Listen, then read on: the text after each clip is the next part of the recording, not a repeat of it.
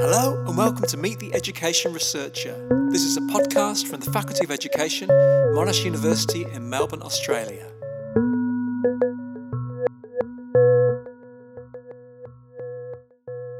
Hello, my name's Neil Selwyn, and in this episode of Meet the Education Researcher, I'm talking with John Potter from the Institute of Education, University College London. Now, John's an ideal person to talk to about education during the COVID lockdown. He researches how children learn outside school, and he also researches children's play, so he's had heaps to think about and make sense of over these past few months of remote schooling. I was also interested in how the lockdown was impacting on academic life in the UK. So, first off, I asked John for his thoughts on how the shift over to academic working from home was working for him.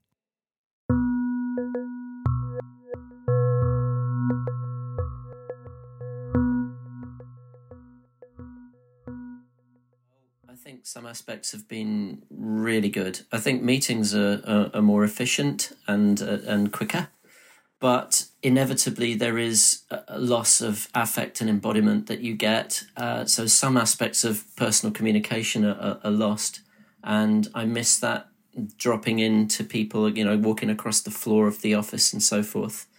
But um, some time at home has been really beneficial, certainly initially.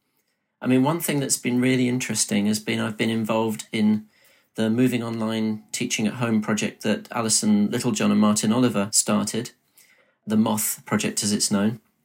And I got involved looking at images that people had uploaded as part of the survey that they'd put out. Um, it was question 18 upload an image which shows how you're f- feeling about being at home, working from home and there's a massive range of images in there. Some people did not do it at all. I analysed 118 images, and some of them were really interesting compositions of people's workstations. Others were bits of memes and clip art that they'd grabbed from the internet to express a feeling. And there was a smaller subset where people had drawn images of themselves.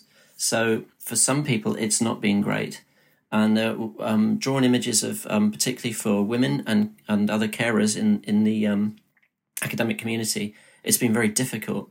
So there's one drawing where somebody is literally being pulled apart. You know, their arms are going in one direction as associate professor, and they're going in the other direction as a as a parent, and literally torn torn apart. So it's worked quite well for me. My children are grown up and they don't live here anymore.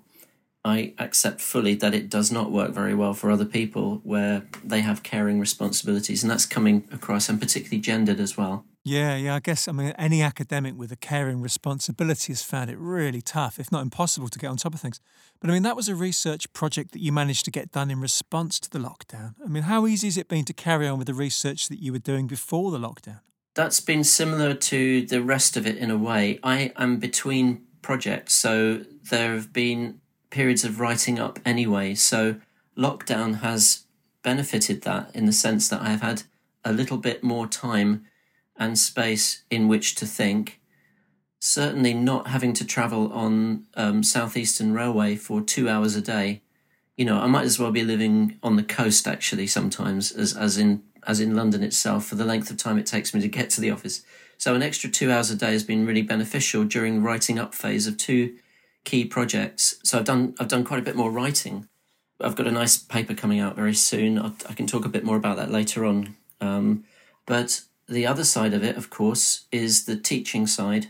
That is definitely not uh, straightforward. I'm, su- I'm surprised to hear you say that you've not found the online teaching straightforward. I mean, you research how online teaching takes place. I mean, you've always taught online. What did you find a challenge? The lockdown happened just towards the end of a module and but that had moved in by complete irony because of our intake changing to many more international students who were living in London. That module had gradually moved offline, and so we then had to. I had then had to quite quickly shift it online. And initially, you find yourself doing the sorts of things that you always did, or trying to, like replicating synchronous teaching, which is a, a foolhardy thing to, to do in many ways. I think some synchronous element will always have to be there, but you have to start thinking asynchronously because you have to start thinking about time zones and about connection and bandwidth and equity. And if you try to do everything synchronously, you're actually effectively disbarring people with poor connectivity or the, the inability to, to make things work at the time. And also, um, academics have got one head in the space of what they're they're thinking about. They do not want to be thinking about what kinds of things they need to do at the interface to make it work. So, you know, there are various cases. There's the the thing that went out all over Twitter about that guy in America who'd done a brilliant lecture, but no one heard it because he was muted for an hour. You know, you get all of that sort of stuff. So that's that's much harder. I did one session where I had a guest speaker in a Bavarian farmhouse, 36 students, some of whom were in China, some of whom were in a quarantine hotel in China, and some of whom were in London in, in lockdown, and a postgraduate teaching assistant in Athens. And it was an hour, and I was trying to do it synchronously. But the end of that time, I needed a lie down because it's just not possible and it's not efficient and it doesn't work. So, what I do see happening is being genuinely blended and having lots of asynchronous material available, and then occasional synchronous breakout rooms, smaller conversations for shorter periods of time. So we are going to have to hmm. just adapt and not not really not think it's the same thing all over again because it just isn't. No, and that also brings me to the other part of our job. I mean, you travel a lot and you go to conferences. All of that's fallen off a cliff. I mean, what's going to happen there? Well, I think it's going to be good from the point of view of the climate not that academic travel really accounts for too much. I mean, UCL was already introducing a policy of European travel being land based, which I think is a really good thing. So, short haul is by far the biggest villain in terms of, eh, you know, climate change. So, that kind of thing, you know, I'm probably a really big offender in that. I did a lot of traveling in the year before, but I was already thinking about how not to do that. The downside is that you that there is something about affect, embodiment, and performance that you miss. And certainly, in terms of the way that you read people, we're getting better at it with screens and laptops. But sitting in your shed talking through a screen is really not the same as reading a room. And those of us that really like face to face teaching actually face the same thing as same issue as for conferences, which is you you react to the way that people are reacting to you. And I think that will change the way people think about how they disseminate and present information. So there is an upside to conference travel. And of course, we have to remember that a number of academics are doing really great work at some distance with refugees and with poorer communities and so on. So an outright ban on it anyway was never going to be a good thing. But it has yeah. given us great pause for thought. And I, I'm, I will attempt to go places much, much more by train. Much more and also go with a purpose and make sure that when you travel, you're kind of getting the most out of it. Now, I like this idea of kind of pause for thought. I mean, I wanted to talk to you really about the, yeah, your trains of thought and what you were thinking about before the pandemic, um, your, your kind of main areas of inquiry and interest. And and perhaps how they've changed, what bits of what you were thinking about before are perhaps more important, and also what new angles you're now thinking of as well. And I wanted to focus on bits of work that you're well known for. Um, first of all, play. You've done lots of work on children's play. I mean, what were you thinking about play before the pandemic, and what are you now thinking about? Well, we, I mean, that brings me to the paper I was talking about earlier. So I've been lucky enough to work on a couple of projects to do with play, but the most recent one was conducting the London ethnography in Playing the Archive, a project which was led by Andrew Burn in London and Helen Woolley up in Sheffield. And I was the I was in charge of the London ethnography and I worked with a brilliant researcher called Kate Cowan. And a lot of our thinking about play and about the use of space in playgrounds in particular it was just so fascinatingly beginning to be theorized, if you see what I mean. We were just beginning to think about how to read it. So we both brought different perspectives on it. And she is very much a multimodal scholar. So she brought the elements of thinking about embodied movement through a space as meaning making. And I was interested in media cultures. And between us, we started to do some quite interesting thinking about our methodology and about how to re theorize these spaces and re theorize play in a, in a mediated context. So, what was beginning to be interesting to me was that a sort of, as Andrew found and Jackie Marsh found in the previous project, a kind of talking back to the narrative about screens being just one way and bad, and thinking about the way actually children make meaning from from screen based play and bring it into their embodied play. So they invent new games and they invent new ways to do things and they're endlessly creative and they're still running around and still playing all sorts of physical games in physical space in real time with each other during a during that kind of 15 minutes where they're let out of the of the school So that has been a really interesting way to think about dynamic literacies and all of the things that I've been writing about before, but also in the context of getting to know play, play theory, uh, and rule based games. And that was an amazing project. So that I was already in that head headspace. So your question is, so what's changed about that aspect in lockdown? Well, now we're interested in thinking about what does pandemic play look like, and Kate and I are working on various ideas and proposals to put in around how children are recreating the spaces of play either in lockdown in their houses or when they go back into this peculiar situation of a space that they used to inhabit, which is now controlled with a different set of rule based systems.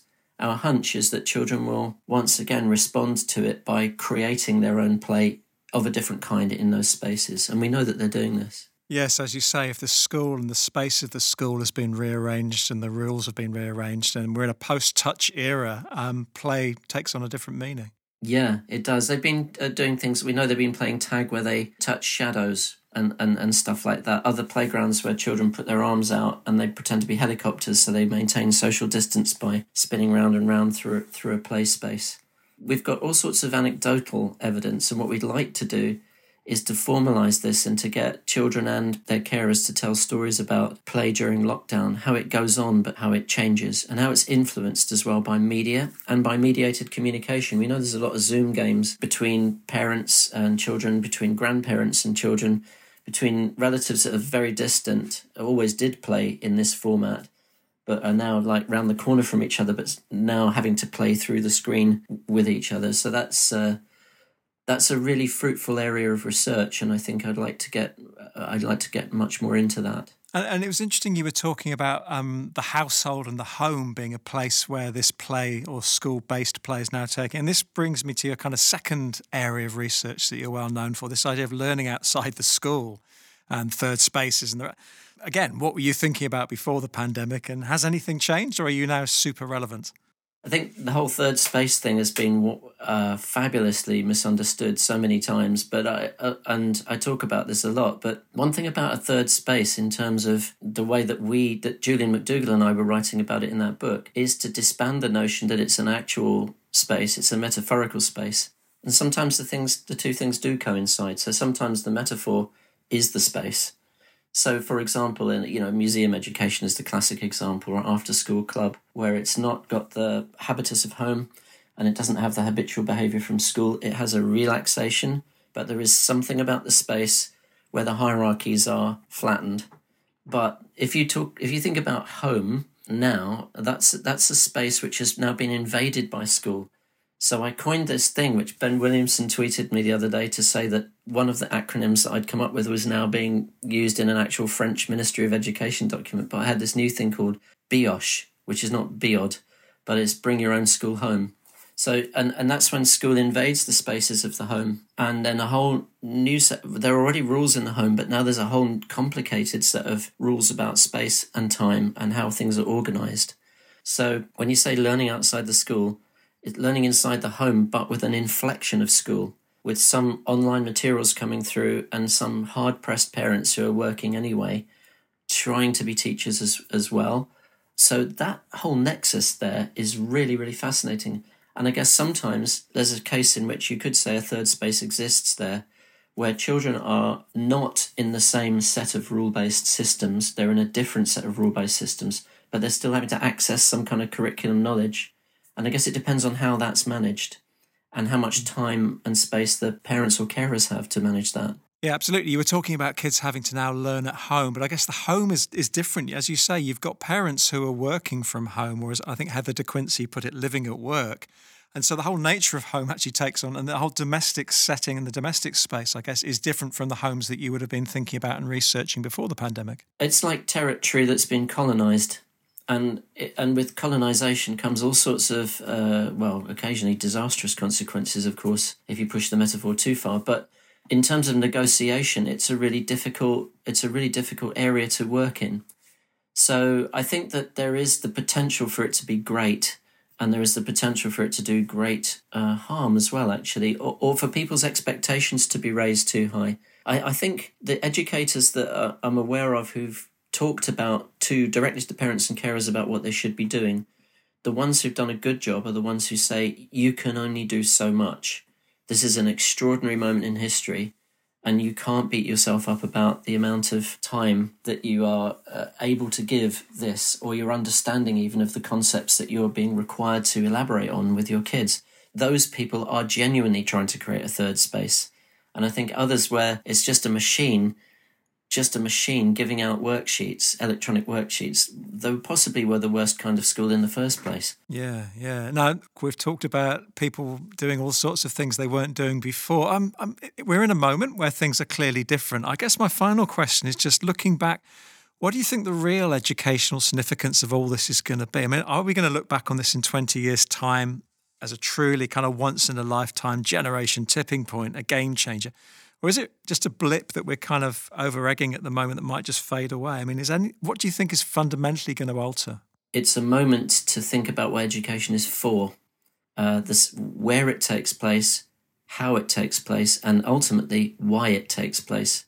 Because the economies are going to be shifting. The pandemic takes place against the backdrop of massive change through climate change, an emergency which is currently taking a back seat but actually is still active in the background that that's that seems to me to be a screamingly urgent thing to be to be dealing with. So it'll be a moment in which the digital has come and the school the schooling has come into the home.